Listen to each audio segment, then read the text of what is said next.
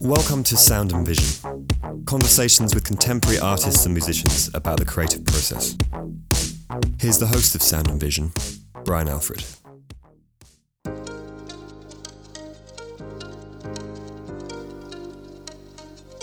Sound and Vision is sponsored by Soho Art Materials. In 1999, they opened their first shop on Grand Street with a handful of sketchbooks, brushes, paint, and their Trimar stretcher bars. From that point, they've been an integral part of the artistic fabric of New York City.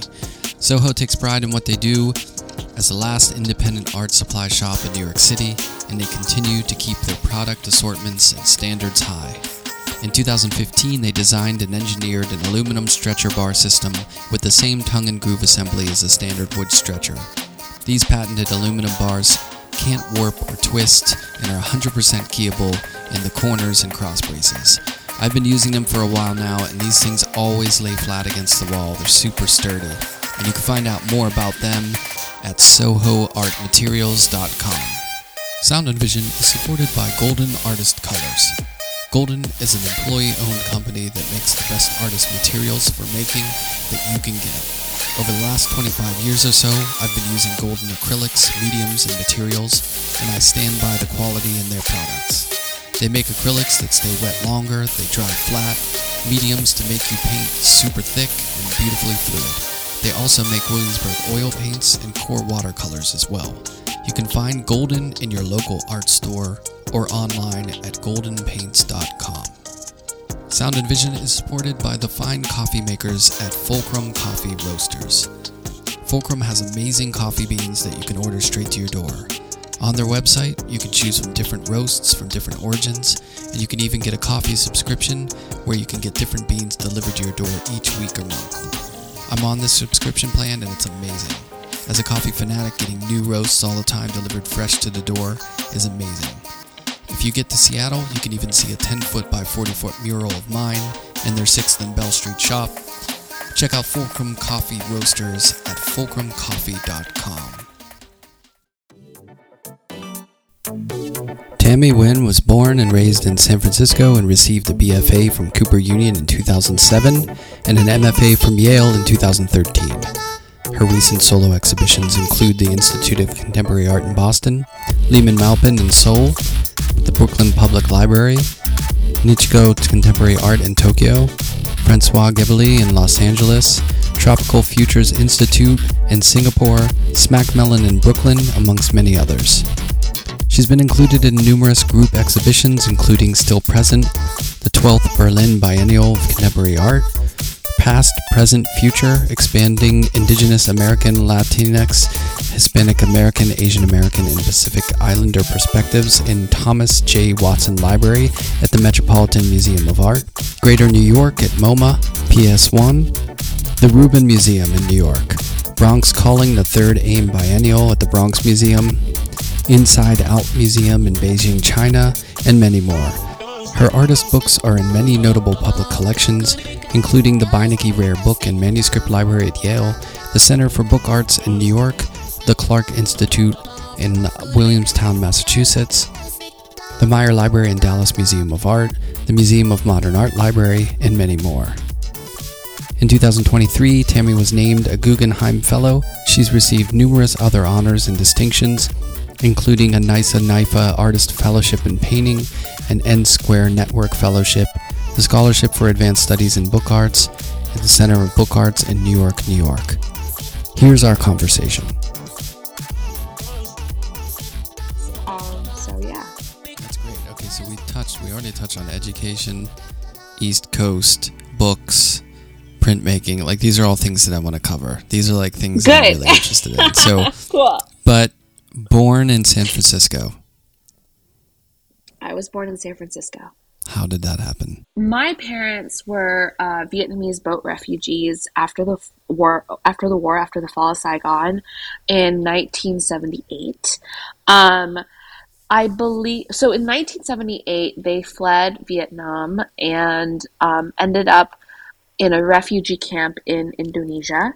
Um, and it was in the Riau Islands of Indonesia. My parents' refugee camp was called Kuku Island. Um, it's not no longer um, a camp anymore. It's I think it's been restored to whatever it used to be, or maybe it's just something else now. They uh, then after that they um, were able to come to the United States, and they came. Um, I think the first stop was to Virginia. And I think that their sponsored family was part of some Christian missionary project. I'm not really sure the details of that, but there's something in there that was um, Christian related. Um, then in Virginia, um, my dad just told me like bits and pieces of this story actually. So I think that um, the man of that uh, partnership um, was in the Air Force with my uncle, who was already living in the United States. He was living in San Francisco. So when my parents came to Virginia, they became friends with this sponsored sponsoring family and then they found out that he knew my uncle in San Francisco. And then my parents bought a Greyhound bus ticket. And at the time, my dad said that there was a deal, um, and you could buy for very little money um, a bus ticket on Greyhound and it would take you anywhere in the United States. And so they got that bus ticket, and for four days they traveled across the country and then they ended up in San Francisco. Um, and my uncle was already there, and so um, you know uh, that made transitions, I, I suppose, a little bit easier. And then I think in this takes you to about I don't know, I want to say like 1980, 1981 or something like that. Um, they get settled in, in San Francisco. Um, they get a house eventually after later. finding jobs and everything. I don't they know if that timeline's correct, but like, because I'm born in 1984, right? Yeah. And at that time, they already have their house that I grew up in. Right. So, in between that time, um, they settle in the Westlake neighborhood of Daly City, which is on the border of San Francisco and Daly City. It's on the Daly City side, but behind my backyard is San Francisco, where Lake Merced is. Um, and that's where I'm born, and that's where I grow up. Yeah. Well, I don't. I mean, I know vaguely, and I think I spoke to at least one or two people who've, you know, um, whose parents immigrated from Vietnam after the war, like shortly yeah. after the war. Yeah. But I didn't know anything about sponsor families, and I, I wonder what the you know, because I know a lot about sort of like Japanese families who moved over after World War II yeah. and how that was tricky, or there was a, you know, it was a phenomenon of like recent war and attitudes to that. I mean, do you know anything about what that was like for your parents to come over just right after the war? Not not directly. I mean, I really just have like an, an impression that is like a collage of different pieces that they've like told me in their in their life. You know, yeah. um, my dad had been to America before he finally came to America as a refugee. So he was um, a student. Um, at one of the universities in Vietnam. I can't remember what he was studying, but he had always spoken English and he mm-hmm. was really interested in journalism and foreign policy and you know different projects by the U.S. Department of State and things like that. And he had come to um, Washington D.C. on one of his study abroad programs, which was really interesting. So, um, in terms of like, I think some of the textures in America, I can only assume that my dad had some some sense of what it would be like um, um, before he came here. Yeah. Well, um, so growing up in San Francisco, what was that like? I had a really awesome childhood. I think um, I, that's not to say that they weren't without trials, um, but I, I, think in the end it net positive. Um, I um, I went to uh, Lakeshore School, so I kind of stayed in the area a little bit, more or less. Um, I went to Lakeshore School, which was this um, awesome school on one side of Lake Merced, and it was such a utopian place to go to school. Like I, um, I think that that's like where I really became um, interested in like poetry. I don't know. When I think back on my time in elementary school, there was this really good poetry program. Um, it was uh, taught by this woman named Grace Griffon, who went around to every single classroom from when I was in kindergarten. And every single week, she would come in with a, a big rolled up piece of butcher paper.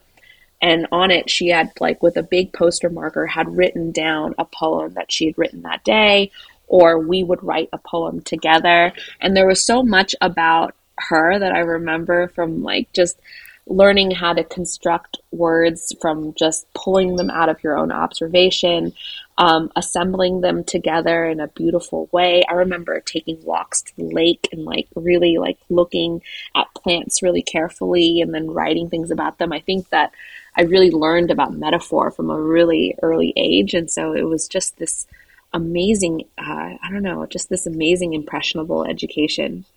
Um, after that, I went. I started going to Catholic school. Um, so, in uh, there was a bunch of other school options, um, but I think that um, my my parents really, you know, wanted me to go to a school that had um, reliable academics, which could be a little bit of a, a risk in San Francisco and in Daly City in the public school system and um, the independent schools were very expensive. And so I think that a lot of um, middle class immigrant families um, elected, if they could, to go to a Catholic school because those schools had pretty, um, you know, pretty good record for for academics and stuff. And so I went to this school called St. Cecilia's um, in the Sunset District, and um, St. Cecilia's was home to an Irish community, and and it was also a, a community that seemed to be uh, very generational. Like there were a lot of people who had been there for multiple generations, like, you know, their dad had gone to San, St. Cecilia's, et cetera, et cetera. And that was my first time experiencing that. I don't know if it was necessarily um, the most warm and fuzzy place to go to school. Catholic school? or Irish Catholic. Um, yeah. I well, no, see, Cecilia's wasn't. I had a great time later on in high school when I went to Sacred Heart, which I thought was a little bit more cozy. yeah.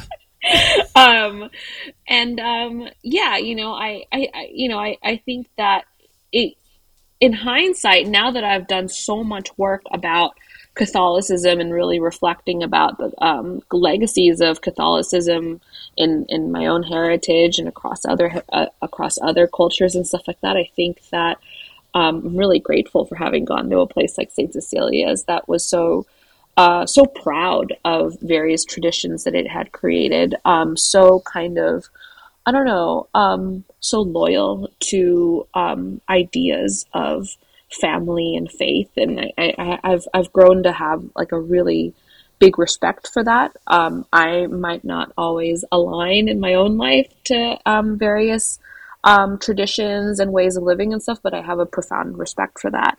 Um, so later on in at Sacred Heart, um, Sacred Heart was um, uh, an, a, a, Catholic school that a lot of Saint Cecilia students went to. It was mm-hmm. Sacred Heart or Saint Ignatius, and uh, Sacred Heart, um, you know, I, I was really lucky. I had some amazing English teachers and some amazing, um, I don't know, I feel like I would call this philosophy class, but a lot of like the religion classes made a big impression on me. Like I remember, you know, having to think a lot about big questions of right and wrong and like morality class. And I think you can kind of be a little cynical about some classes like that, but I, I really wasn't. I, I had a great time in those classes. And there was this scholar program where um, seniors would come together in the evenings and read various philosophical texts together. It was texts about uh, education, ideas of republics, ideas about societies and economies and stuff like that. It was an amazing,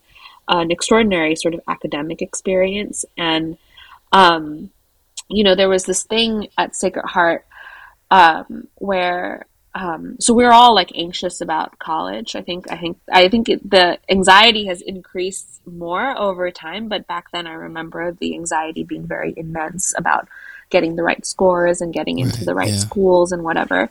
Um, and I at there was this um, point system um, that you had to take a certain amount of classes to look and to look good and qualify for different UCs. And um, one of those negotiations that you had to make was to take a foreign language or an art class. And a foreign language class at the time was weighted um, more positively towards getting into a good UC. And so I didn't take any art classes until I was a senior. Um, and this became really important in kind of like my life story, I guess, yeah. because I ended up um, sort of satisfying my visual arts hunger through um, tech theater.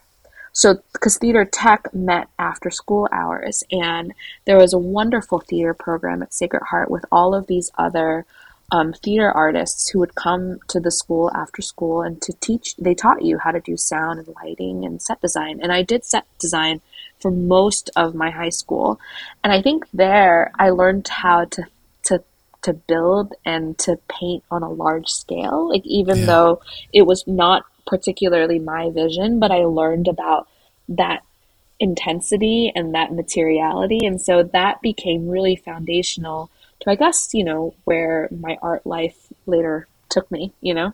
Yeah. No, that's, I, I was going to say, because there, it seems like the the paths to literature or books or written the yeah. written word was laid in by that early poetry experience which is great and then i was wondering yeah. oh, well how does the art play into it that's interesting what languages do you take by the way instead of taking art class i took spanish I took Spanish. Oh, well, that's I useful. don't. Yeah, yeah. I want. I mean, I don't speak Spanish though, so I don't know how oh, useful it didn't take. it was. it didn't take. Oh. Um, the other thing that I did consistently since I was five was um, I, I, went to music school. I think that's a very popular thing amongst a lot of Asian immigrants, you know. Um, and um, music school was really interesting. So, um, was it violin or piano? It, I did both actually. So, oh man, you doubled I, down on the. I did, yeah. I did um, piano from when I was five, and then um, I later on added violin because at the elementary school there was an orchestra and there wasn't a piano spot for the orchestra, yeah. so I did violin. Um, I and I I enjoyed both. Um, and um, the important thing here, though, is that I ended up taking music classes at a really wonderful music school called the Community Music Center, which is in the Mission District. I think it's still there, it's on Capp Street. And around the fifth grade, you're able to um, sort of apply to this uh, this chamber music program. And um, so, starting in the fifth grade, I got into this chamber music program where you learned how to play music with other people. Um, and then you also learned a whole bunch of music theory. And then eventually it led to a composition class by the time you were um, a high schooler. Um, so I did it all the way through um, middle school and then later on in high school. And then my music teacher was part of this program, but she was also my um, my piano teacher, and she is an extraordinary contemporary composer who introduced me to folks like John Cage and Herbert Whoa, Brun that early? and Henry Cowell. Yeah, at a really early age because nice. I was already extremely interested in visual art. And at one point, practicing concerto started to become a bit of a burden. and then it started to become a little bit unexciting. And so I think that as a way to kind of continue continue to engage me, she introduced me to like the scores of George Crumb, you know, and I was so just enamored by this new way of thinking about sound and language and everything. And that kind of folds into my all my already building growing interest in poetry and literature and stuff like that. So that was a really really important aspect of my childhood that i think is really present in my studio practice now yeah can i say that this is a ringing endorsement i mean i, know it's a small sample size and it's stereotyping but when i grew up a lot of my friends were catholic some went to uh-huh. Catholic school, or the ones uh-huh. that went to the school where I went to went to catechism and did all the whole Catholic thing on the side, uh-huh. you know. Uh-huh.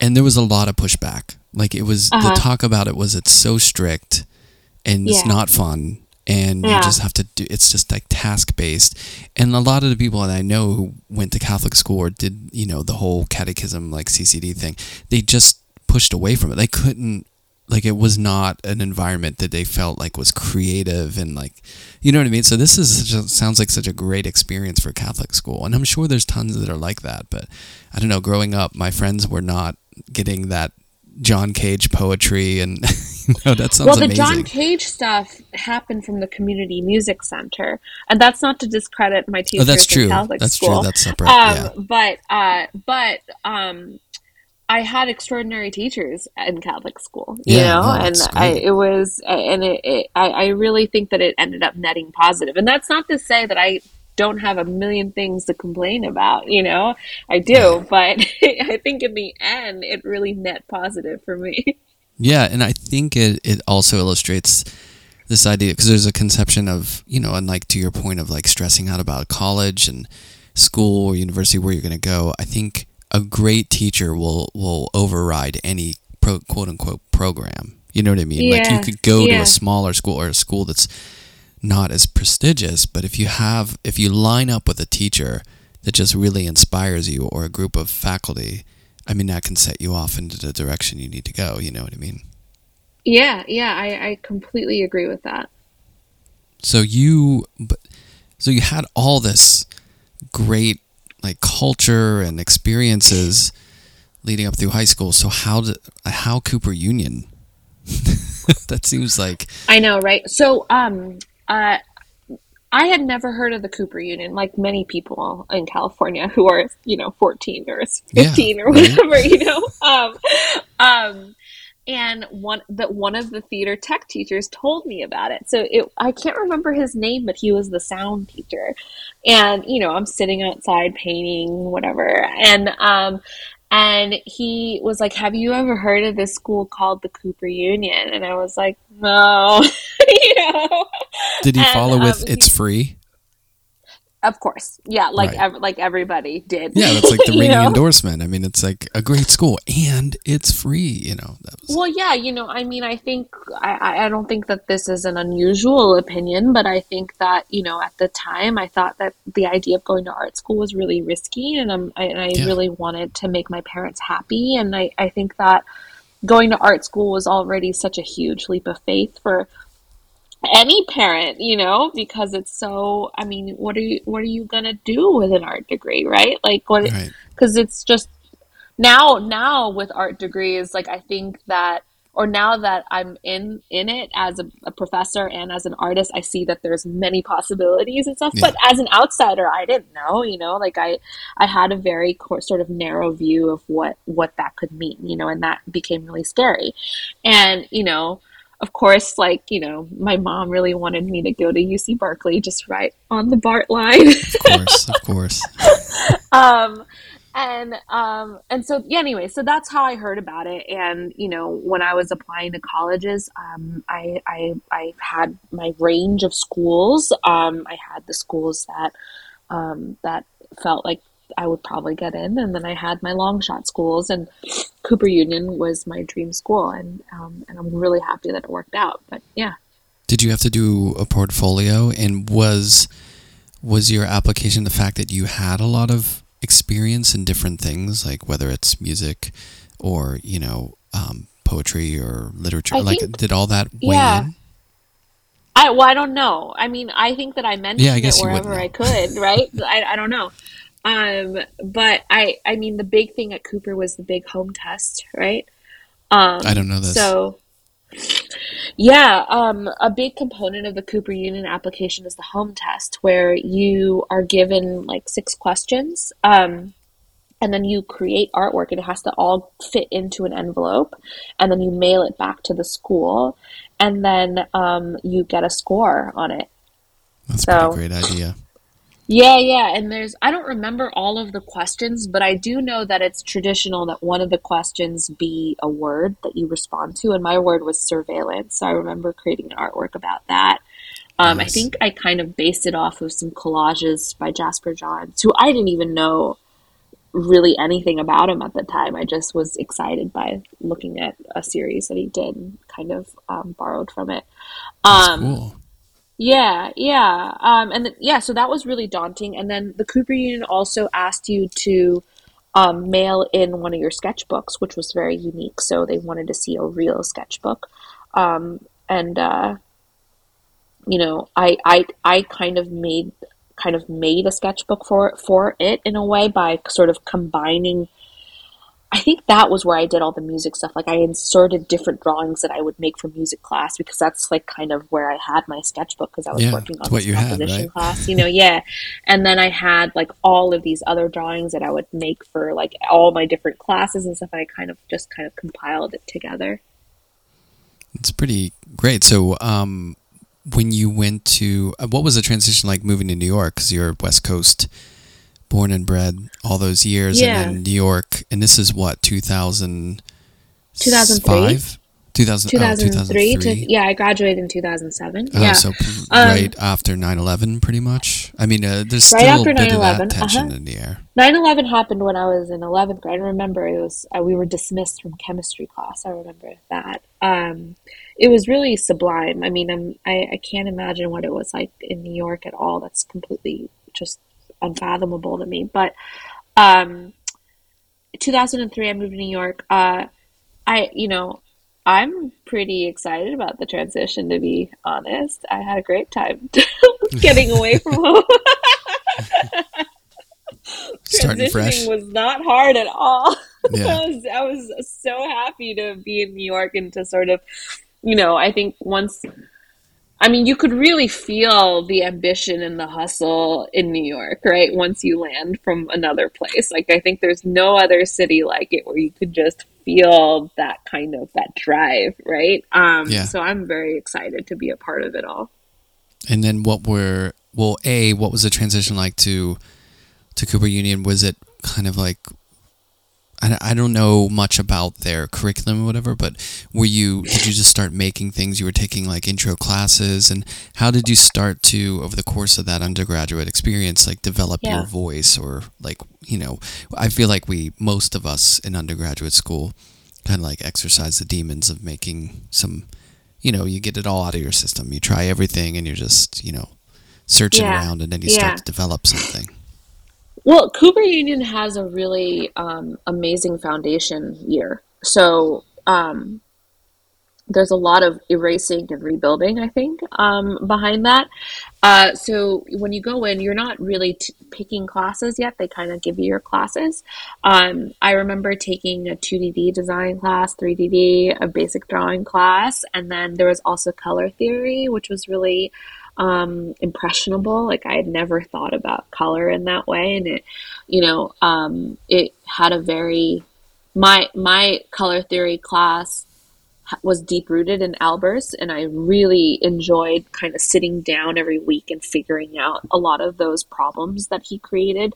Um, and so that was really just, I don't know. I feel like when you sit and you do Albers' exercises, they they compete completely open your eyes. like I just like it's just so incredible, you know. Um, I had a really great 2DD and 3D teacher. I remember um, they were very uh, detail oriented. So I feel like a lot of the sort of thinking about craftsmanship was just really intrinsic to the foundation here like just caring about every minutia of how something would appear. Like I remember the 3D professor Lisa Lott. Um, she'd always like talk about how like you should look at pedestals like from no, she didn't always talk she talked about it like once but i remember it. Um but she, she would always talk about how you can like really judge um an artist by looking underneath their pedestal and that just scared the crap out of me. Like, oh yeah that's like, oh always you're like oh yeah you feel disrobed. You know like, Like not when- only is does is the front important but like the bottom and the Yeah. back is really important so that was that that was very impressionable.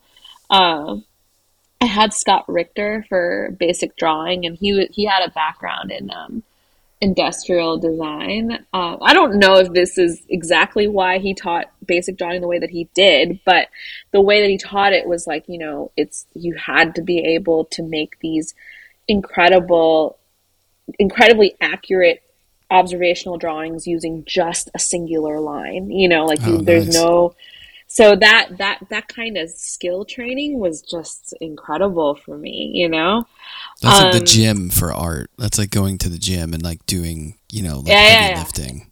It's like you Totally. Yeah, yeah, yeah, yeah. Both that way of drawing and the Albers exercise, they're both like going to the gym. Yeah, You know? definitely. Yeah. Um, Foundation. Yeah, yeah. So that, I mean, oh my God, I'm so like I'm just like I that was just such an amazing experience, and I'm so thankful for that because I think it really kind of instilled. Well, that foundation year plus the Catholic education really instilled a strong sense of discipline. Structure. Yeah. You had a lot of structure. I know because I was, I would, you know, I think when I was in those intro classes, a lot. I remember, eh, you know, my beginning painting class doing a still life, and um, and I just made an abstract still life after like the first one because we had to do a couple, and Uh-huh. you know, I was I wasn't given the green light on that. I just wanted to try to do something different, you know. And I think sometimes people with that structure, they just feel like contained or, you know, but you embraced it. You felt comfortable in that. Well, that was just the first year. I mean, clearly, I was able to open up after. right right know? no but i mean So some people are just so impatient especially these days like Yeah, like, no. So then life afterwards, oh. you know, starting in the second year, you can start picking your classes and everything. And then I ended up taking all of the printmaking classes at Cooper Union. Completely fell in love with like all of it, and then that's where I started doing artist books as well. And then I was also doing all of the painting classes with um, mostly studied with um, David True and Robert Bordo. Um, and then I did a lot of drawing with Lisa Lawley, and um, she was really important in my sort of um, evolution. I think because she she had such a strong emphasis in mark making. You know, like I remember she sent me to the library to look up the mustard seed catalog, which was um, a catalog of Chinese painting, um, and it was essentially it was a little bit like a dictionary where you could go in and you can look up like different animals and flowers and see what the mark making iteration of that would be, and that was really impressionable. Um, thinking about ideas of just life lifeness in a in a drawing, you know, I think I learned Yeah. a lot from her classes, and also thinking about um, you know she would take us to like Central Park to like draw the trees and stuff, and just thinking about observational drawing in a totally different way, in a way where the marks were such such, such carriers of the energy in the subject that you were looking at. Um, yeah, and then uh, I, I studied um, just with so many amazing printmaking um, professors. Um, uh, and I mean, all those printmaking subjects also um, there's a lot of discipline that's intrinsic to each of those mediums as well. So yeah specific process and you have to so Yeah. printmaking is almost like the baking as to the painting is cooking I would say so. Yeah, definitely. Um, and then until, you know, like baking, you get to a certain level where you can start to be really experimental with it yeah and be happy with some of those outcomes. That's really awesome. Yeah. yeah so by the time you're you know getting ready to graduate what's your work like like are you making you, were you given a studio and doing your own work at that point Yeah, yeah, yeah. Um, so you're you have a studio every year from when you're a sophomore, um, and uh, so I should say that I mean, despite despite how maybe uh, bold I was with some of the things that I said at Cooper Union Critiques, I was also pretty freaked out at the Cooper Union. um, and I was, I was like a, I mean, I portrayed myself as like a pretty die-hard abstract painter. Like if you had, if you had, um, if you had poked me, I would have bled turpentine. You know, like I just think I was like one of the, I just like completely um, adopted that personality and um, really kind of exerted it everywhere that I went. um, so I was making really, really large abstract paintings that were like very dense with like uh, oil paint and and wax medium like they're they, they i mean i think that they were completely void of air um and uh, yeah, that those were the. I was using a lot of like etching needles and scratching into the paintings. There was a lot of debris that would come off of them, almost like an Anselm Kiefer or something like that. Yeah, yeah.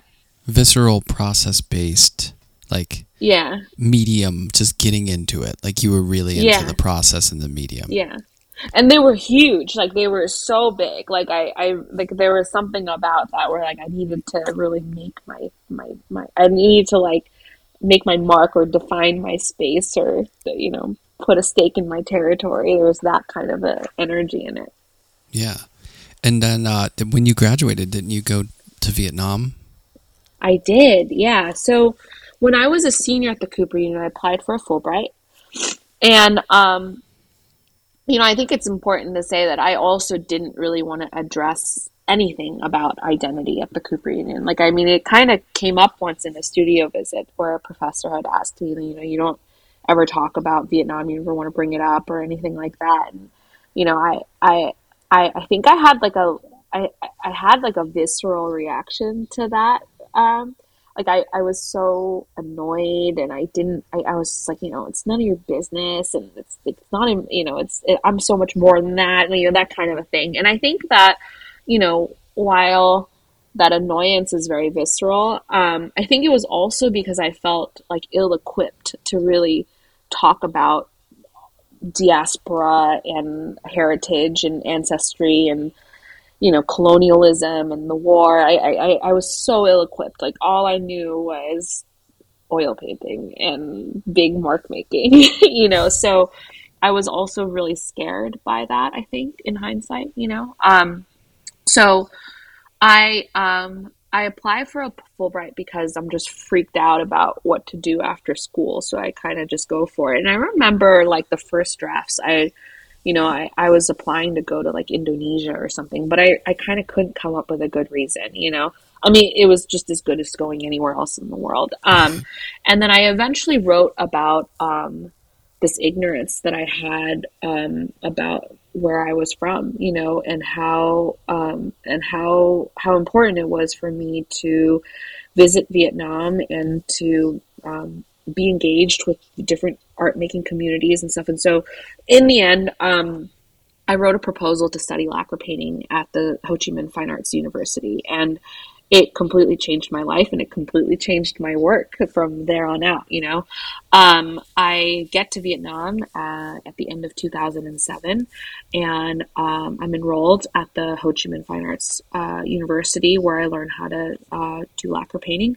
And um, aside from you know the marvelous experience of learning a new technique, um, it's my first time having friends who are not Vietnamese American, but like Vietnamese, uh, right. and we're all speaking in Vietnamese. Like it's a very different kind of a friendship because I have to learn much more Vietnamese and I have to, you know, slowly start to really express myself in Vietnamese. Like prior to this, like, you know, I had a very kind of like, you know, fa- uh, parent daughter version of, of, right. Vietnamese, which yeah, is very yeah. polite and didn't have any of the kind of dynamics that I that I have in my English personality, you know. So, um, yeah, so I go there and then I end up staying for four years, despite the Fulbright being a one year fellowship.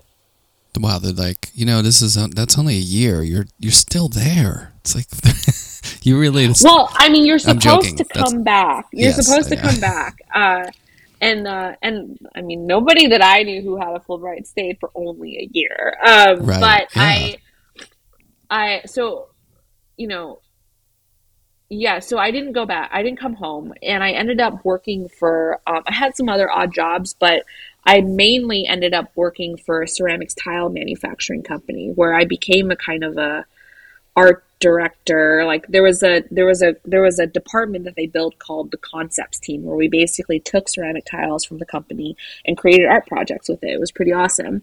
Um, and uh and i led a team of other artists and we created installations and sculptures and created different kinds of art art problems um, for the company, and it was really exciting and really progressive. And um, I had the time of my life. It was amazing. I, I learned so much from that uh, from that opportunity. I remember something that was really impressionable was I, I was sent to Foshan uh, for a business for a, uh, a business trip, and it mm-hmm. was just for research and development and stuff.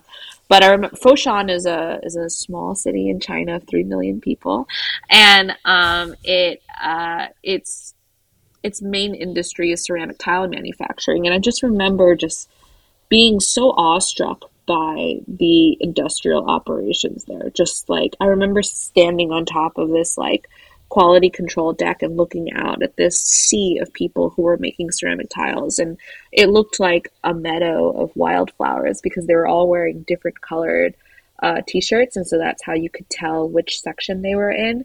Um, and they were just kind of moving like you know like swarms into the next. And it was yeah. breathtaking and totally sublime. Um, yeah. So that had an impact I think so. I think that working at that company in this kind of corporate culture and then also in a company that is in a place that is really trying to be competitive on a global scale was really um, com- just really provoking um, and really kind of I don't know like I think it became really uh, confusing for me because there was so much negotiating of values. What is traditional? What should we not be heavy handed about? You know, like what, you know, and then there's also this kind of capitalistic drive in it, which is, um, which is also valuable, but also very kind of ethically complex, you know? Um, yeah. yeah. So you, but I mean, you spent a while doing it, right? You were there for a while. I did. That was like my daytime gig, you know, and then at night, at, in the evenings, I had my studio practice. So I had like a really um, awesome studio in Vietnam, and I made tons of paintings there. And I was engaged with the art community, made some really great say, friends there. Yeah, what's it like? What's the art scene like? I mean, well, I don't know what it's like now. Like question, it was a, uh, it, it was I mean, different then. Yeah. Um, there was when I moved there in 2007, um, the San Art, the, the, the the space, had just opened, and so that was really exciting. Um, yeah. That brought together a lot of, um, you know, uh, Vietnamese from the diaspora, Vietnamese locals, and then also just a, a, a vast range of um, different kinds of expatriates who are living in Saigon and stuff. Later on in life, there were um, some other art spaces that opened up, like the Factory Contemporary Art Center, where I had an exhibition. Um, and that space closed during COVID, I think. But now there's other spaces, so that's very different. But I, the Vietnamese art community is small, you know, um, and um, that's that's good and bad. Um, right.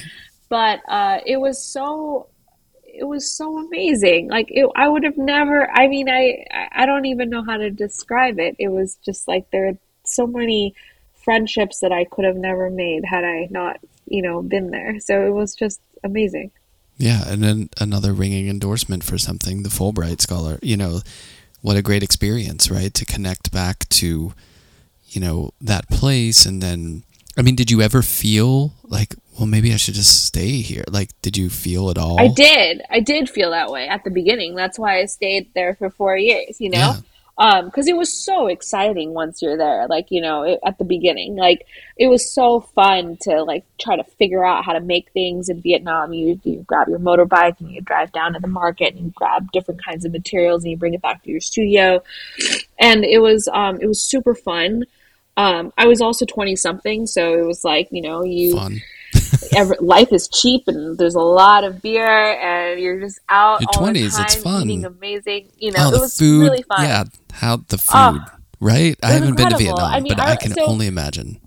There was a so at the university there's this i think that the university is modeled after a russian arts academy system and there is uh I don't know if that's accurate. A friend told me that, but uh, it's okay. So I'm gonna I'm gonna go with that. Yeah. Um, yeah. And uh, there's this there's a semester where you have to go off into the world and you work in the world and then you come back and bring your knowledge, you know? And um, I was hanging out with a group of friends who, and my friend Tao was like, we should all go to Tuot's house. And I was like, okay. And, and he was like, well, because Tuot's house has a restaurant. and I was like, okay. and so, um, is from this um, little uh, town near Hanoi. It's like an hour and a half out of Hanoi called Hanab and his parents do have an amazing restaurant. And we all lived in his house. I don't even know if we really made any art. Like we kind of did a few drawings or whatever. But we mostly just like ate drank played guitar sang karaoke into the morning. And it was the funnest experience. We took um like we we all got like the cheapest train tickets to hanoi. This like i mean this flight that could have been like an hour long took us like four freaking days to get up to Hanoi. And the the train ride was so fun because at every single train stop would be like another array and abundance of food. Like there were people who would be selling chickens through the window, and you'd grab a chicken and you'd bring it in and eat it together. Um, there was like a whole bunch of different kinds of, you know, savory meats and vegetables and stuff like that. I mean, I was so sick by the end of that trip, but it was great. Yeah, it sounds amazing. Yeah. So you have this this good job, the community, you're making art, and at some point you think to yourself, you know what? I'm going to go to a school in New Haven, Connecticut and be yeah. in an environment of com- the complete opposite of that fun and enjoyment. So how the hell did well, I mean, eventually the fun and enjoyment isn't so sweet anymore, right? Oh, I mean, eventually, no. don't kill. I dream. think eventually the honeymoon period uh, dwindles. It's and, so sad, isn't it? it's uh, like if only it, all mean, life could be a vacation. To everyone, and I think, I mean, I think I got to a point in Vietnam where I was just I mean, I was just becoming kind of dumb, you know. Like I just, like I was like, oh my god, I gotta get it. I gotta go to grad school. you seem um, to to have a very good relationship with the educational system, like the, you know, academia and, and being in that environment I of like learning. School, yeah, yeah, yeah, yeah. I like school. I've we had a good experience, a good experience, you know. Yeah, yeah. And my dad, you know, my dad was a teacher um, my dad was an English, an ESL teacher at this place called oh, Newcomer nice. High School. And so I like, I mean, I was around schools and his friends are also teachers and professors and stuff. So yeah. I've always had like a really positive experience with, with education and the communities around universities and stuff and, and other institutions. Um, but yeah, you know, um, you know, Yale, Yale, Yale yeah. So I, I end up going to Yale. Uh, You're like all these great schools. I really wanted. I really let's wanted see if I can to test go. it. what? all these great, nice experiences in school. Let's see if I can test that. go to Yale. Yeah, I um, I tell my students this story a lot actually, um, because you know I don't. I'm. I mean, I, I end up having a really great time at Yale and I don't regret my decision at all. Like I got a lot out of it. Um, but I did want to go to Glasgow. And um, I, I, wanted to just be somewhere else, and I, I felt that I felt that a Cooper Union student going to Yale was, you know, it's been done before. and um, I, I, I, really wanted a different experience. And um, I had gotten into Glasgow and was really excited about the possibility of moving to Scotland and you know, just living there and just yeah. seeing what that was all about. And then upon receiving my acceptance to Yale, I caved. wow, that was that's a a road divided in the woods, right? Scotland on one I mean, side. I, I, I totally Haven. caved, and I, you know, you just, uh, I mean, you just can't help it when it when it calls. You know, I don't know. I yeah. Would, yeah. What would you have done? That uh, I I mean I got into three schools that I applied to, and and I had the same thing when I got the the acceptance from Yale. I, I was like I'm going there, but I'm an East Coast guy, so yeah. and I got a full scholarship offer to the Art Institute, and I think they give out two a year or something, and I could have gone for free. Yeah, yeah. And I had a lot of friends there who played music there. But then I thought if I go to Chicago, I'm just going to end up playing music and like messing around and you know, but if I go to New Haven, I'll be it's going to be rigorous. It's going to be like serious. so I did that. So I'm right there with you. I did the same thing. Although I would I didn't get an offer to Glasgow. That would have tempted me in a different way, I think, than Chicago. It was totally it was a different thing. Anyways, whatever. It's it, it we we all ended up at Yale. and So you know what's really four funny? years I- in between, which is nice. You had that. It was nice. it was nice. I, you know, I totally forgot about identity politics in America. Like it was like so, Oh such a- yeah, different. it was such Yeah, a crazy thing. thing to come back to Yale and to come back to America by going to Yale and um, kind of learning some of that language again because I I hadn't talked about identity in four years. You know. Yeah. Um, and that was interesting. Um, it was, I picked it back up like it was an old bike. I was gonna say, was it was it a hard adjustment or something? Because like being somewhere no, where wasn't. you're all it was just, Vietnamese, it, it you know, wasn't difficult. It was difficult because uh, it wasn't difficult to talk about, but it was difficult to actually unpack my identity. Like that, I think that was like the true work. So, uh, well, so what are you? uh, Well, two questions. One is, like, what are you working on now? Where's your work now? What are you working toward? You know, like, what's the current work you're exploring about? And then, when you're making said work and thinking about it, are you a music in the studio person? Is music still a thing? Is it just Music violin and piano thing. for life, or do you branch out to like clarinet or No, hip oh hop? my god, I wish I wish I did. I would be so cool.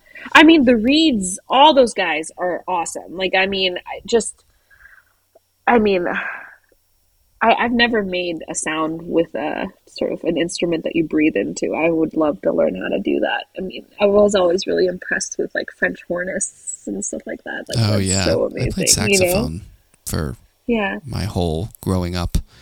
I was played saxophone. all those is fun. instruments. I mean, every single instrument is so amazing. I mean, I, I would love to just collaborate with people who play different instruments, you know? Um, Yeah. But uh, right now, I'm working on my show that is opening in London in March of 2024.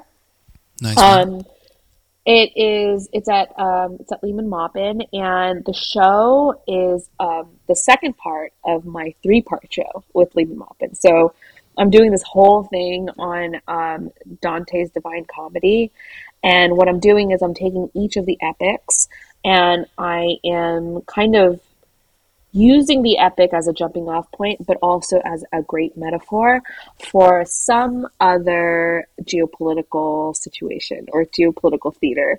Um, the first show was um, the Inferno show. And that was held in Seoul um, last March. And that show compared Virgil and Dante's descent into hell as analogous to an ascent into space. So up is down. And so I'm kind of like messing with that, um, creating things more ambiguous, you know, right is not right, wrong is not wrong, you know, things like that. Um, and what I do is I take uh, different elements of the Inferno and different uh, subjects in Hell, and I compare it to different events during the Cold War. Um, so there's like different um, characters that I um, depict: LBJ, JFK. Um, uh, um, Madame Vo is another one, and they're all kind of embedded in this world that is related to the, the great space race, you know? And so right now I am going and working through Purgatory. Purgatory is a mountain in the way that Dante describes it. Um, and it's a mountain that has seven crescents that uh, di- that represent different sins, and it's also um, a gorgeous place to imagine because there's a seashore that they come upon, and so it really, um, you know, you can think a lot about migrants who have come to shore to a new place. You know, um, the um, there's angels everywhere in purgatory. You know, angels and other souls who are trying to cleanse their their their morality so that they can ascend into heaven. Um, and what I'm doing is I'm taking Purgatory, Mount Purgatory and I'm creating it into a whole mining experience. So rather than thinking about climbing the mountain, we're going to go inside the mountain. And so right now I'm kind of at the beginning of making the paintings and also drawing a, a great analogy between uh, Purgatory and uh, the Grasberg mine, um, which was uh, the largest gold mine um, during the Cold War, and it was in um, in Indonesia. So I'm kind of pulling that apart. I'm also starting to fold in, um, kind of I don't know. I started to think a lot about like how how different societies have dealt with trauma through mythology, mm-hmm. and one being that comes into mind is Godzilla. So Godzilla as being kind of a mythology that really um, help to um, navigate the trauma of, of Hiroshima in, in Japan. Um, and so, being that Mount Purgatory could be a dense geological formation with ancient knowledge, dinosaurs started to become an important thing, and that's where the moth thing kind of comes in that I was telling you about, mm-hmm. and the ferns and stuff. And so, I'm kind of starting to just build that world, and the show we'll have a collection of paintings and works on paper and artist books. Nice. That sounds good. Did you, tangential question, did you go to Beinecke and check out Rauschenberg's Dante's Inferno drawings? I know about them. I haven't seen them yet. Oh, it was amazing. Were they? Yeah, yeah, epic. You have to wear white gloves, or at least yeah. when I was there, you had to wear white yeah. gloves, but you can oh, like the thumb through it. It's amazing. I've heard about them on my, on many occasions. I actually I, I need to make the time to go, but I have so many people have told me about them. They're beautiful drawings. They're amazing. That's awesome. It's for each canto. Yeah, it's just they're. Uh, but That's yeah, cool. no, I remember it. Just they're beautiful and they're amazing drawings. Well, actually, you know, thinking about artists who have been inspired by Dante, one of the purgatories that I am reading. So I I, I I'm using all Stanley Lombardo translations to help me through this this journey. Um, but one of the purgatories that I'm reading is actually a compilation of many different poets, all doing different translations of the different cantos, and that's a really exciting version to read. Yeah. So yeah, it's very cool. I like. I mean, it's so. I to your point earlier about um, injecting the machine with you know life of like subject matter and all that. I mean, this idea yeah. of like pulling from literature and working on paper and then working on canvas. I mean, it just seems like a great kind of like gestation for the brain for concepts and ideas and collaboration between, you know, materiality and all that stuff. I mean, it's it's very exciting. Yeah, I would say so. It's really. I mean, I I definitely feel like it's very generative. Like one thing, I'm never out of ideas, which is really great. Yeah, that is. That's isn't that the scariest thing? Carte blanche, the blank canvas. Ah, I, yeah, you know, oh that's the most daunting part of making artwork. So, what do you listen to when you're making all this work, or is it silence? No, it's not. It's uh, it's silent sometimes. Um, there's a lot of different things that I listen to. Um, I I'm here have, for it all um every you know everything you know everything from like i don't know when i'm feeling nostalgic there's a lot of like 70s light rock happening you know so that's one end of the spectrum. I've been working through a lot of different concertos. Like i've been really enjoying listening to like whole repertoires of concertos and so like piano concertos and stuff like that. That's nice. been new because i used to I used to kind of get bored despite having been a piano player. Like I would just be bored listening to it. But now, just because I'm starting to listen for themes and how composers constructed themes and would, um, you know, sort of break them down and then rebuild them back up in a in a in a in a in a score. Like I'm kind of curious about that. I listen to a ton of podcasts. Um, the New Books Network is a really great um, sort of uh, resource for me. Nice. Um, do you listen to that, the New Books Network? No, I don't. I'm bad. I love well, it. Um, I'm very niche about my not purposefully, but I get into certain podcasts and I rabbit hole it. You know. Yeah. Yeah. Like I'm in a yeah. Rick Rubin rabbit hole. I'm in a like cool. and I listen to soccer podcasts. Like I love the art of soccer and I just listen to that Do you, all the time. One of my favorite books is Soccer in Sun and Shadow. Don't know it. Oh my god! Did you just it's hook so me up? beautiful. Did you just change my life? What's it called? I don't know. I mean, it it, it was a um, that book uh, really changed my life because you know I'm really interested in poetry and policy and oscillating between those spaces. You know, Yeah. and um, Soccer and Sun and Shadow is written by Eduardo Galeano, and what I absolutely love about it is that the book is written in a series of vignettes, and the ball is is at times just a ball and at times it becomes these these many many different things like the it becomes a woman it becomes a baby it becomes a son it becomes like so many different entities that have so many emotional attachments to it.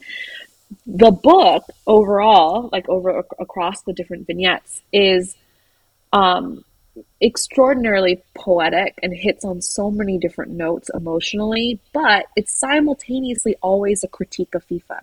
And I love that. Oh, to be able to hold that space is just just breathtaking. Um, it's one of my favorite books. All right, I'm ordering it.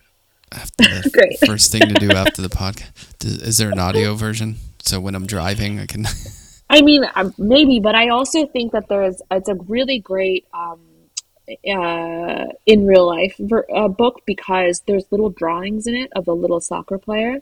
Oh, nice. and also the vignettes there's a certain kind of pacing in it you know so kind of Yeah. like how in poetry like the rag can really make a difference you know Right. like i think that the, the the tempo of these different stories in this book is like also really important Oh, I'm I'm all for. Yeah, I I get the physical book.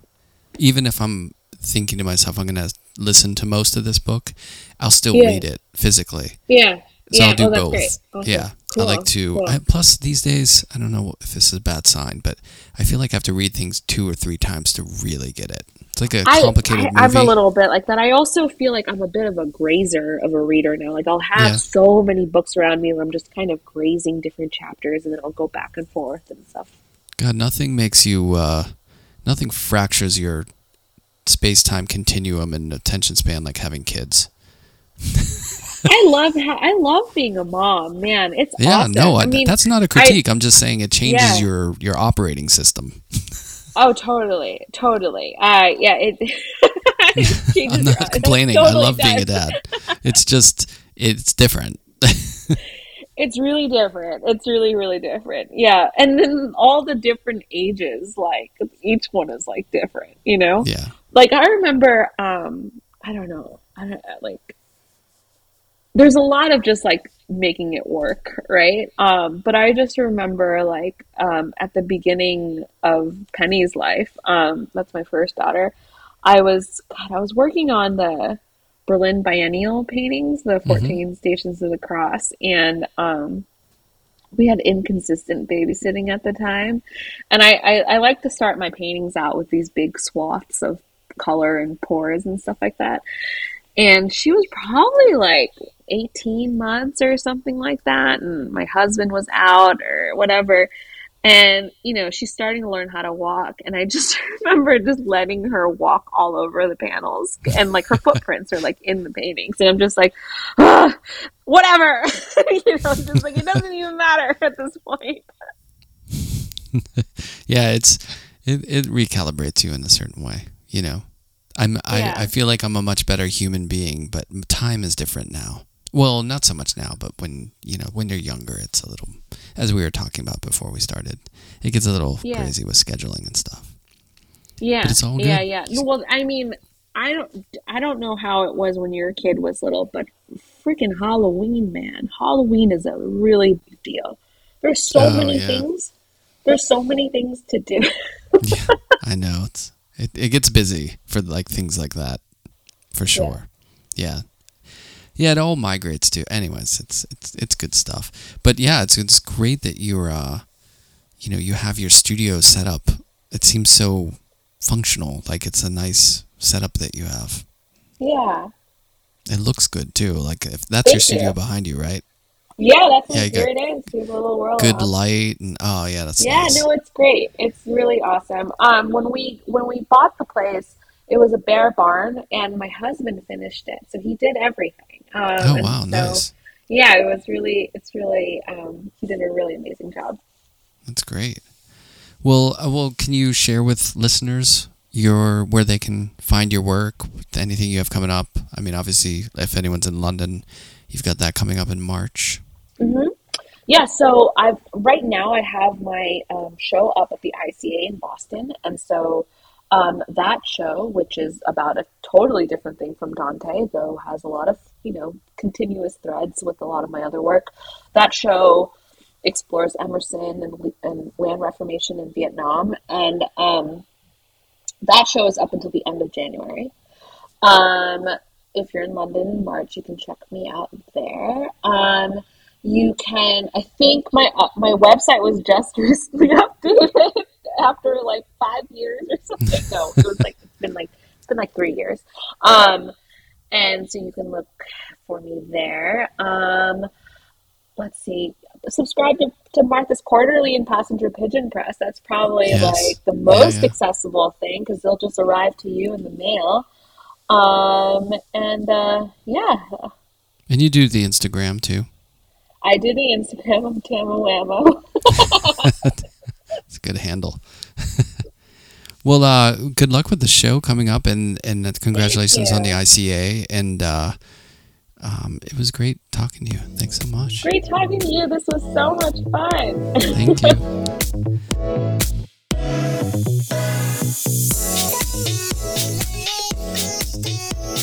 Sound and Vision is recorded, edited, and produced by myself, Brian Alfred. You can find out more about the podcast by checking out the website, soundandvisionpodcast.com, or following on Instagram at Sound Podcast. You can really support this podcast by going online and leaving a rating and review and sharing it with a friend.